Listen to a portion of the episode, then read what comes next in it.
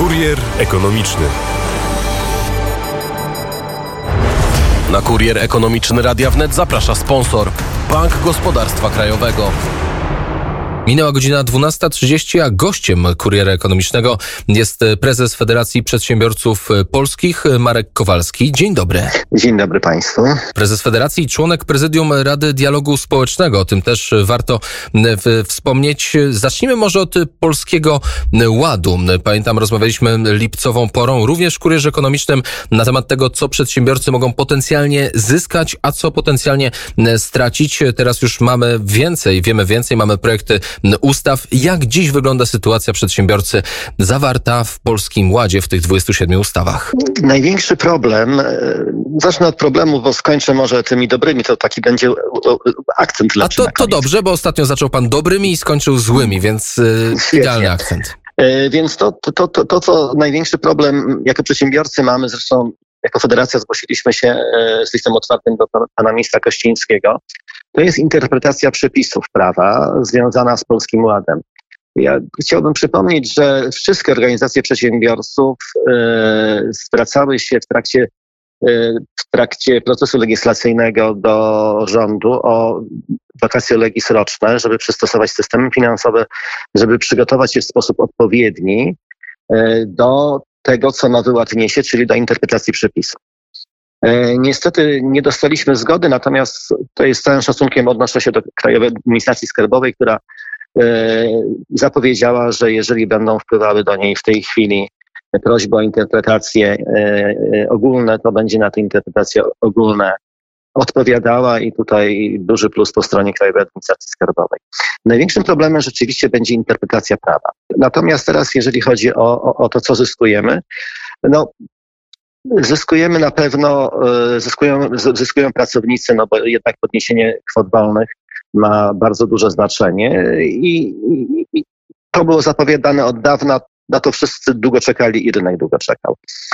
E, dzięki temu pracownicy więcej zarobią, będzie większe zainteresowanie pracą. E, oczywiście mamy wszystkie ulgi, e, ulgę na, e, ulgę na rozwój, ulgę na, na, na, na, na CIT estoński e, i wiele, wiele innych ulg, które, które się pojawiły w, w trakcie tego, tego, tego, tej ustawy. Natomiast e, no, znowu cały czas diabeł tkwi w szczegółach i ten problem, który, dlatego my nie bez kozery się do pana ministra Kościńskiego zwróciliśmy e, o to prawo do, do, do, do kontroli prewencyjnej, E, o które mógłby wystąpić przedsiębiorca, właśnie żeby móc bezpiecznie stosować te wszystkie zapisy, które są dobre, nie tylko zwracając uwagę na te złe, ale również, również te dobre, tak? Ulga na badania i rozwój. No, tutaj jest wiele niedopo, niedopowiedzianych rzeczy. Mamy dużą niedopowiedzianą rzecz, jak chociażby e, ulgę dla klasy średniej, tak? No tutaj z tego co wiem w tej chwili E, systemy różne informatyczne w, u przedsiębiorców się dosłownie gotują. E, działy HR siedzą i zastanawiają się, co zrobić od nowego roku. Doradcy podatkowi też się gotują i mają nadmiar wręcz pracy, z tego co mi wiadomo. Tak, zdecydowanie tak, no, dlatego, że, dlatego że to jest to, co przewidywaliśmy. Tak. E, tryb wprowadzenia ustawy był zbyt szybki. Ministerstwo nie przygotowało interpretacji a niestety ustawa jest dość nieczytelna. E, dlatego jeszcze raz, no, pochwaliłem już na początku, pochwalę jeszcze raz, no bo nigdy tego dosyć w przypadku Krajowej Administracji Skarbowej, która zdecydowała się e, wyjść e, z pomocną ręką w kierunku przedsiębiorców. A czym jest prawo, jest które wymaga ważne. interpretacji? Czy nie powinno być tak, że prawo jest oczywiste i już nie trzeba go dodatkowo interpretować? Być może jest nieco skomplikowane. Znaczy mówimy o marzeniach w tej chwili, bo e, przyznam się szczerze, że e, proszę, proszę przypomnieć sobie od, od prawa przedsiębiorcy i tych głównych zasad, które stworzył Wilczek. Tam było 26 punktów, tak? Dzisiaj to prawo cały czas puchnie i to z każdym kolejnym rokiem, z każdym kolejnym Sejmem i rządem prawo puchnie i robi się coraz bardziej skomplikowane. Ma pan rację. E, my jako przedsiębiorcy zwracamy na to uwagę od dawien dawna. Że to, co nas boli najbardziej, to nie wysokość podatków, bo jeżeli podatki będą równe dla wszystkich, to będziemy mieli równy start w tak zwanych zawodach gospodarczych. Natomiast jeżeli mamy skomplikowany system prawny, e, wprowadzający różne ulgi, zwolnienia e, i inne elementy, z których każdy będzie korzystał w sposób dowolny, tak jak jemu w danym momencie pasuje, to po pierwsze e, naraża nas na pewne ryzyka, a po drugie powoduje nierówną konkurencję na rynku. I, jest to kłopot rzeczywiście. I odnosiliśmy to wielokrotnie do wielu, wielu zapisów. No, ale tutaj niestety kolejne rządy serwują nam e, coraz więcej tych przepisów, coraz bardziej rozbudowują. Ja swego czasu po, mówiłem o tym, że najlepiej, żeby każdy przedsiębiorca mógł odliczyć sobie w koszty działalności gospodarczej niemalże każdą fakturę, którą uzyskuje w ramach działalności gospodarczej. Czyli mówię tutaj o pełnym odliczeniu paliwa, pełnym VAT-ie, E, pełnych leasingach i tak dalej. I Jak rozumiem, budżet pełny... państwa by na tym stracił i tu jest ta oś niezgody. Nie, nie. moim zdaniem, nie panie redaktorze, budżet państwa by na tym zyskał. Dlatego, że w ten sposób byśmy likwidowali szarą strefę. To jest właśnie błąd myślenia budżetowego, bo państwo myśli, że jak przykręci śrubę przedsiębiorcy i zakaże mu czegokolwiek odliczać, zliczać w koszty, to będzie się czuło bezpieczne i nie będzie uważało, że nie jest oszukiwane. Nic bardziej mylnego. Jeżeli rolą państwa powinno być zapewnienie ciągłości fakturowania, nie przerywania łańcucha faktur. Bo jeżeli nie mamy przerwanego łańcucha faktur, to znaczy, że ktoś ten podatek zapłaci. Jeżeli nie ja, to pan. Jeżeli nie pan, to ktoś, od, od kogo pan kupuje.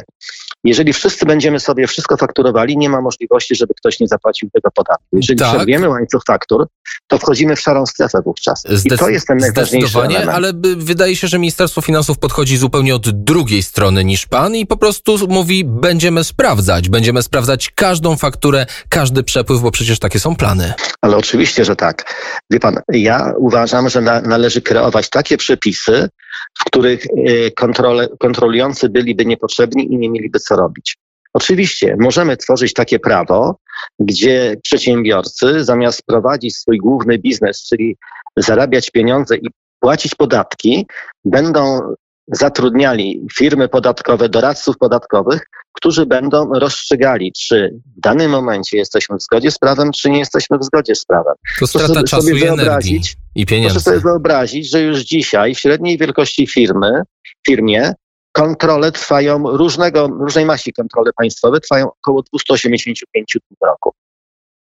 A jak to jest, Cóż więcej dodać? jak to jest w porównaniu na przykład w, do państw Zachodu czy innych państw Unii Europejskiej? Wydaje się, że w rankingach, jeżeli chodzi o skomplikowanie prawa i w ogóle sytuację przedsiębiorcy, no to w Polsce nie mamy jej najlepszej, że tak to powiem. Mm, bardzo delikatnie pan to ujął. Uważam, że e, mamy bardzo trudne i skomplikowane prawo i coraz bardziej je komplikujemy, ale komplikujemy dlatego, że e, tworzymy przepisy prawne, tak jak dobrym przykładem jest Polski Ład, gdzie stworzyliśmy przepisy, chociażby sławetny podatek przychodowy, który pojawił się w ostatniej chwili. E, I w pewnym momencie stworzono ten podatek przychodowy, później ktoś się obudził i mówi, ojej, ale to zapłaci Orlen, zapłacą inne firmy państwowe, no to co robimy? No to zwalniamy tych, tych i tych. Później ktoś jeszcze mówi, aha, ale lot jeszcze został. Okej, okay, no to zwalniamy teraz przewoźników. I tak dalej, i tak dalej. Wie pan, i, I, właśnie wchodzimy w system zwolnień wszelkiego rodzaju, wszelkiego rodzaju. I to jest największy kłopot. Tak samo podatki VAT, które powinny być bardzo czytelne i tam powinno być jak najmniej zwolnień z tego VAT. Najlepsze byłyby dwie stawki VAT-owskie, które by, które by określały dla tych produktów potrzebnych przysłowiowemu nomen omen Kowalskiemu, e, czyli e, artykuły dziecięce potrzebne do pielęgnacji, żyw, żywność i tak dalej, miałaby jakąś preferencyjną stawkę VAT-owską, a cała reszta produktów tak zwanych dóbr albo luksusowych, albo inaczej, nie tej pierwszej potrzeby, miałaby wyższą stawkę VAT-owską. I wówczas byłby system zupełnie czytelny. Dzisiaj mamy mnóstwo stawek VAT-owskich, jak sławetny sprzedawany na Orlenie ketchup, i ewentualnie sos pomidorowy. No ale I być może niedługo, niedługo to się uprości, bo przecież e, być może już za rok będziemy mieli 0% składkę VAT-u i na ketchup, i na musztardę, i na sos. E, nie sądzę, żebyśmy doczekali takiej sytuacji. No, e, akurat sytuacja gospodarcza w całej Unii Europejskiej nie jest wesoła i to wszyscy wiemy i widzimy. Natomiast y, uważam, że państwo powinno y, i państwo musi podatki podnosić w tej chwili, tak, żeby była sprawa jasna. Ja nie jestem przeciwnikiem zwiększania przychodów państwa, bo one są konieczne, tyle że one powinny y, brać się z dwóch elementów. Po pierwsze, z likwidacji szarej strefy, a szara strefa to jest właśnie kuglowanie stawkami VAT-owskimi, to jest kuglowanie wszelkimi ulgami. E, I im więcej ulg wprowadzamy, tym więcej kuglowania będzie tymi ulgami i ta szara strefa będzie nam się rozrastała.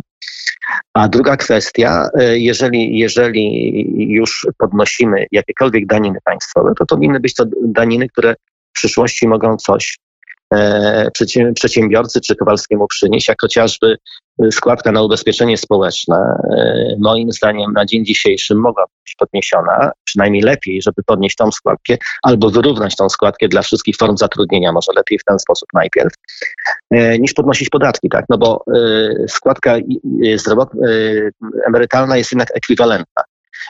My możemy się obrażać na system ZUS-owski, ale jednak gdzieś tam mamy tą nadzieję, że ta emerytura będzie nasza rosła, jeżeli będziemy odkładali więcej na tą emeryturę. Nadzieja A w tej umiera chwili, ostatnia. Nadzieja, nadzieja umiera ostatnia, ale podnoszenie podatków nam nic nie daje, bo to są pieniądze, które wprost wpłacamy do budżetu państwa, z którego budżet państwa ewentualnie ten ZUS dofinansowuje, jeżeli już się nie zapina.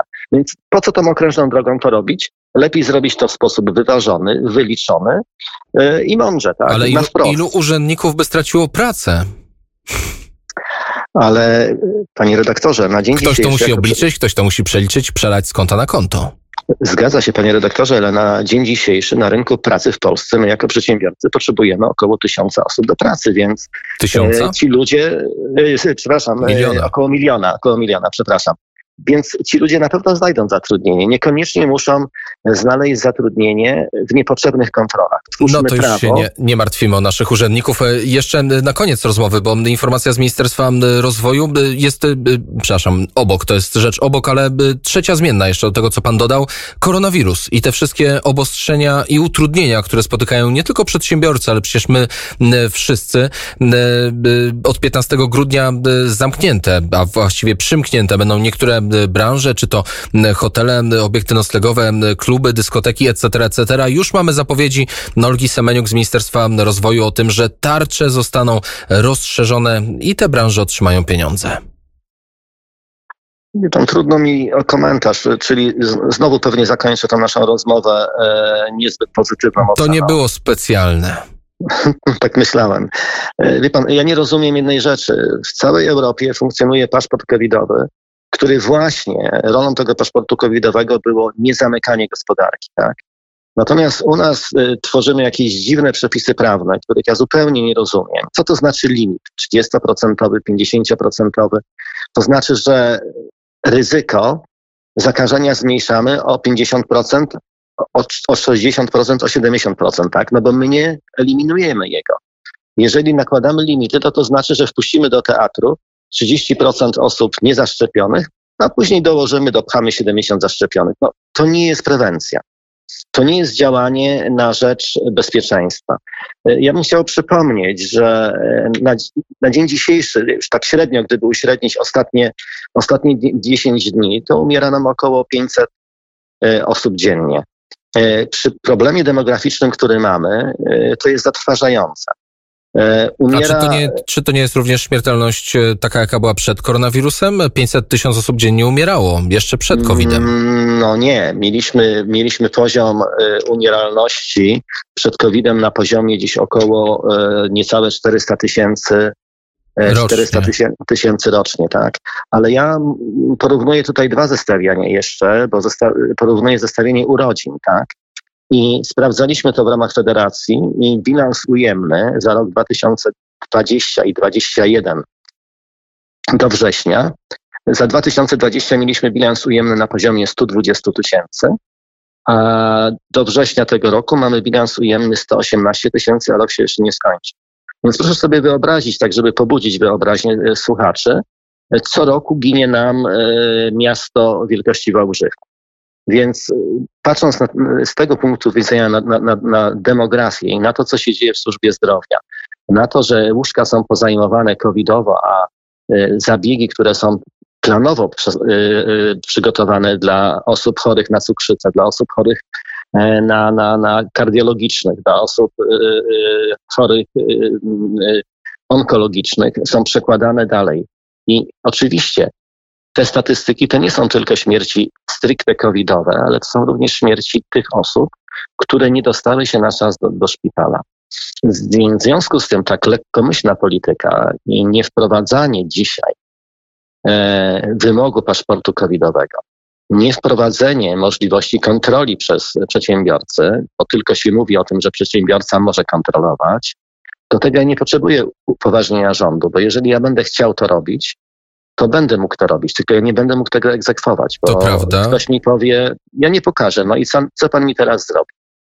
Więc ja oczekuję od rząd, rządu jako przedsiębiorca pełnego wsparcia, tak?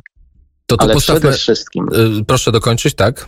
ale przede wszystkim dbajmy o, o nasze zdrowie, dbajmy o naszą demografię, bo jak powiedzieliśmy sobie przed chwilą, że brakuje nam około miliona rąk do pracy, to za chwilę będzie to półtora miliona i tak dalej, i tak dalej. Panie prezesie, nie kończmy takim wątkiem. Mamy ostatnie pół minuty, więc y, coś pozytywnego na koniec, co przed świętami Bożego Narodzenia napełni nasze serca ciepłem i pozytywnymi przemyśleniami.